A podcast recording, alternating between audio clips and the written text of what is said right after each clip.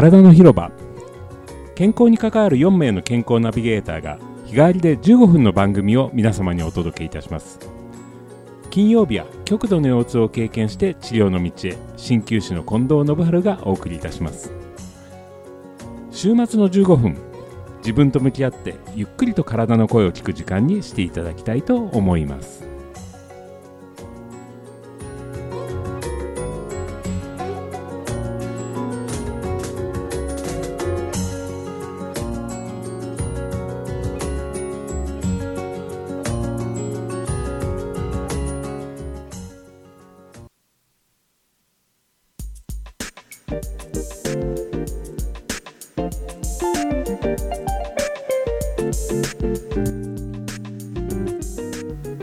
改めましておはようございます。鍼灸師の近藤です。さんがつもね末になってまいりまして、お住まいの地域によっては桜をの開花、それからウキウキするようなことなんかも随分と多いかと思うんですけども、なかなか集まるということが難しい昨今、いかがお過ごしでしょうか。今月はですね、体の声を聞くをテーマに、いろんな形で自分自身の、えー、変調などに気がついてあげよう、そういう自分の体をいたわりを持って接してあげようというようなメッセージでお伝えさせていただいているわけなんですけれども、月末の今日はですね、その体の中でも大きなこうメッセージを持っていると思われる足の専門家、リフレクソロジストの原さんにお越しいただきました。おはようございます。はい、おはようございます。近藤さん、よろしくお願いいたします。よろしくお願いいたします。えー、原さんはもう、はい、あのもちろん全身状況を見られるという前提ではありますけれども、はいはいはい、その入り口に当たるところは足、 そ, そして中でも足の裏が多いかなと思うんですけれども、そうですね、はい、あのあ、はい、足の裏ってね、本当にもう私もいろんなところでお話をさせていただいてますけれど、はい、結構ね全身を表したりするものですから、そうですね、もうあのこの話するとちょっとああの足裏フェチに思われるかもしれないですけど足裏すごい興味深いというか、そうですね、あの飽きることがないといいますか、誰一人同じお足ってないんですよ ね, ですね、はい、お顔と同じと私は思っていまして、はい、それで、はい、あの行動に対して常に足の裏っていうのは地面と接しているわけで、はいはい、 そ, うですね、その人が何をやってきたかっていうのが一番表す場所といえば表す場所ですよね、はい、本当にね、あの本当にその人のライフスタイルであったりとか、体の状態、今の状態体っていうのはすごくあの現れます。だから、ね、足の裏ってあの皆さんかあの足のサイズって変わらないと思ってらっしゃると思うんですけど、はい、体の状態によって足のサイズって結構変わるんですよね。足の形状も変わりますね、うん、そうなんですよね。私なんか左右差結構大きいですからね、あ足のサイズが、あ、そうそうそう、はい、左右差ありますよね、はい、そういう方もいらっしゃいますし、あとはあの足よ、これ私靴に関しても結構難しいなと思っていて、はい、最昔はあの結構あのオーダーメイドの靴屋さんでちょっと高い高い靴なんかもおすすめもしてみたりしたんですけど、はい、何せ足のサイズとか形って変わるの で, 本当です、ね、はい、だからその時切り取ってあの 足, の足型の計測しても実は合わなくなってしまったということも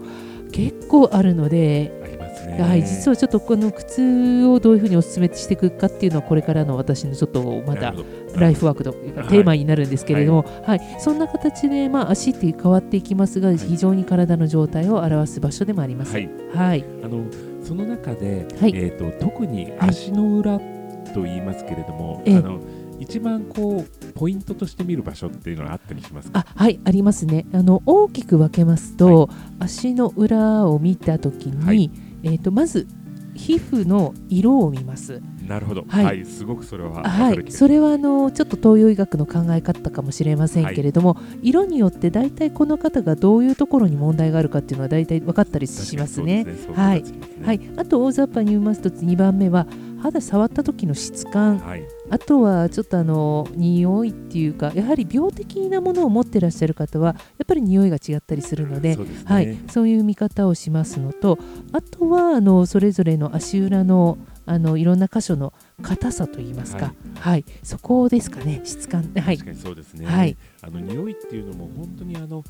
単純にこうあの匂いがどうこういいとか悪いとかっていう以前に、ちょっとこう目に対しても刺激が来るような方とかも中にはいらっしゃいますし、いらっしゃいますね、はい、そうですね、そういう場合には内臓系のものを疑うようなケースというのがやっぱりあったりしますもんね。そうなんです、はい、そうですね。ですからその匂いっていうのが単純にこう洗えばどうこうとかっていうものたちがもうちょっと深いものがやっぱりあるので、深いものがありますね、はい、それは全身状態であって改善するための何かサインを教えてくれたりする場合もあったりしますよね。はい、そうですね、はい。あとそれでこう全身状況についてやっぱり何か感じることがあったら実際にお聞きになってするんですか？あ、そうしますね。あのもう直接的にあのお話しすることもありますし、まあ、その方があの体調とかの今精神なんかメンタルの状況も合わせてですね、はい、質問の仕方はいろいろと変えていくんですけど、あ、そうですね、あのリフレクソロジーのそういう意味で話のきっかけを作りやすいのはですね、はい、あのこういわゆる足裏の反射区ってあるじゃないですか、はいはい、あそこのそこそあ足裏の心臓のゾーンが硬いですとか、はい、あとはここの親指足の親指の指腹が硬い硬、はい、いですねっていう、こうお互いにコミュニケーション取る、はい、痛いです痛いです、はいはい、でこれはこうここここは脳の、えー、とゾーンになりますとかいう説明で、あのー、何かストレスとかお感じになってるんですかとか、睡眠不足ですかとか、そこからいくつかこう質問をポンポンポンと投げると、必要な方はそこでキャッチしてくださって、精神的な疲労とかがそういうところに出たりも出てきますね。そうですね。足の親指なんかはとてもあのそういう意味では顕著ですね。あの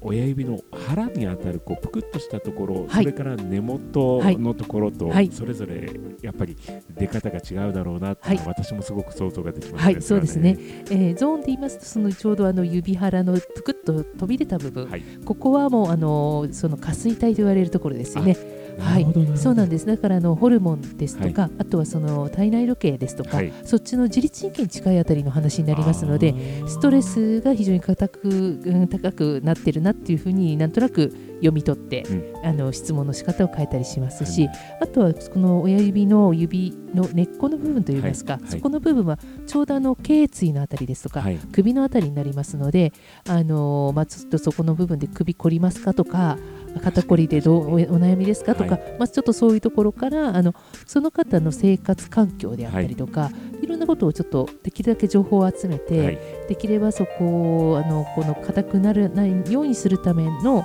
一応その提案とか、はい、そういうのができるようには し, たしたりとかしておりますね、はい、今生活環境というお話が出たので、はいはい、最後にもう一つ食生活とか、はい、そういうあの習慣について出るようなことってあったりしますか？はい、あ、ありますね。感じになることって、はい、ありますあります。やはりあのどうしても、えー、とたまず単純に食べ過ぎている方は、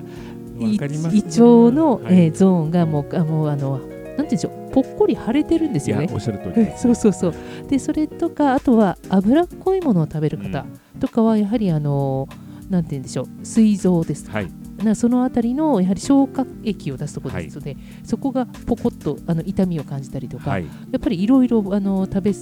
食生活でもパターンがありますね。はい、はい、あのすごく東洋医学的なものと色の見方とか質感については共通する部分もあったりしますので、はい、おそらくあるかと思いますので、はい、その体の声を聞くっていうことのうち、はい、ご自分でも見ていただくことのできる足の反射区なども含めて、はい、今日はちょっとお話をさせていただこうと思います、はいはい、ぜひよろしくお願いいたします、はい、ありがとうございました、はい、リフレクソロジストの原さんでした、はい、ありがとうございます。失礼します、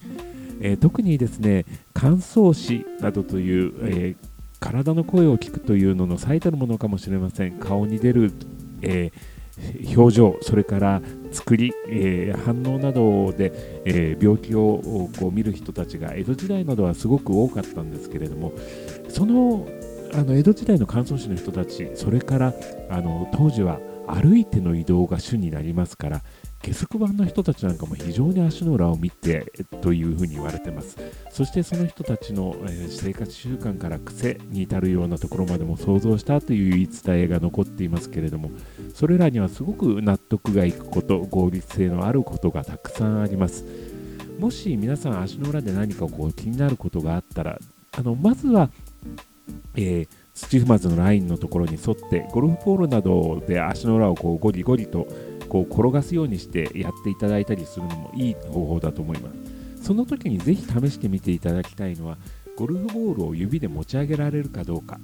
このつまむ力がちゃんとあるかどうかっていうのは、えー、普段から地面に対して指がきちんと立つかどうかっていうことがすごく、えー、出るチェックポイントになります。実は足型と言われるものをこうフットプリントというもので取るときに、指のえー、跡って言いますかね、えー、プリントがしっかりと取れない子たちがすごく増えているっていうことを、えー、シューズメーカーの方などがおっしゃったりすることがもうにじゅうねんほど前からすごく増えています。というのは運動する習慣が減ったりですとか、えー、それによってこう指でがっちりと地面をつかむという習慣がなくなっているという一つの表れで、実際に浮き指などという言葉で専門家の間では指摘されているようなことがあります。そういうものをしっかりと、えー、ついて動かすように機能するには、やっぱり一日のうちに本当に短い時間でもいいので意識がそこに向くこと、それがすごく大事なことにもなってきます。ですから体の声を聞くっていう時に、まずは、えー足の裏に意識を持っていくっていうことで考えると、ゴルフボールなどを当ててゴリゴリとまずは土踏まずのところを前後に転がす。そして指の間で、えー、捕まえる。もちろん親指の根元のところが一番つかみやすいんですけれども、できたら少し人差し指に寄りにずらしてみたりとか、そういうことも試しながら自分の指がしっかりと捕まえられるかどうかっていうことを試してみていただけるといいと思います。あともう一つ、足の裏の質感というお話が出ましたけれども、いい悪いという点からいくと、足の裏がこうあまりじっとりとと言いますかね、えー、と湿った状態でいるということ自体はあまりいいサインとは言えません。それはですね、もちろん発汗がいいということもあるんですけれども、末端から出る汗というのは、えー、消耗のサインであったりですとか、あとはある意味先ほどお話もありましたけれども、食べ過ぎですとか消化器などの負担、えーをあの排泄したりとか、いろんな反応にもなってくるので、えー、むくみとのセットで、えー、足の裏がじっとりっていうのはあまりいいことではないというふうに考えられています。そういう質感を変えていくためには、もちろん足湯などで末端までの循環を良くするっていうのはとてもいいことなんですけれども、それプラス体全体の、えーと、水分代謝を変えていくっていうことはとても大事です。えー、そういう機能を高めるためには、体の中にある水分が明確に排泄されるルートに乗ってあげるように、えー、食べ物であるとか、えー、その、えー、エネルギーとして吸収する役割を果たした水分がきちんと外に出ていくためのルートに乗るように、体の中で、えー、分けられることがとても重要になってきます。それに対しては水分、水を分けるというツボがお腹にあるので、ぜひそれを皆さんに、えー、お伝えしたいと思うんですけれども、水分というツボを、えー、見ていただくときには、溝落ちからおへその間、ここを縦に、えー、両方の人差し指、中指あたりを揃えて、えー、さんセンチずつぐらい動かしながら、溝落ちからスタートしていち、に、さん、いち、に、さんと数えるぐらいの形でいいと思うんですけれども、それで溝落ちからスタートしていって、おへそのところまでじんわりじんわりと指を移動させていく。そんなやり方をしていただけると、体の中にある水分がきちんと外に出ていきやすくなりますから、じとっとこう足の裏が濡れたりとか、そういう感じになりやすい方も、えーと、体力の消耗が減って、えーと、きちんと体の外に水分が出てくれるようになりますから、それで体が軽く感じられるようになってくる面もあるかと思います。さんがつは体の声を聞くっていうテーマでお話をさせていただきましたけれども、やはりいきなりそれを聞いてみようという形で耳をそば立てるというのではなくて、あくまでやはりこう実際に触れてみたりだとか、ね、動かしてみたりですとか、それで感じていただくことというのが一番メッセージとしては分かりやすいと思いますし、私としてはまずはその触れたり動かしたりという習慣をお伝えしたいという思いで、今月はお送りいたしました。ぜひゴルフボールの足裏ゴロゴロを皆さんにも試していただけたらと思います。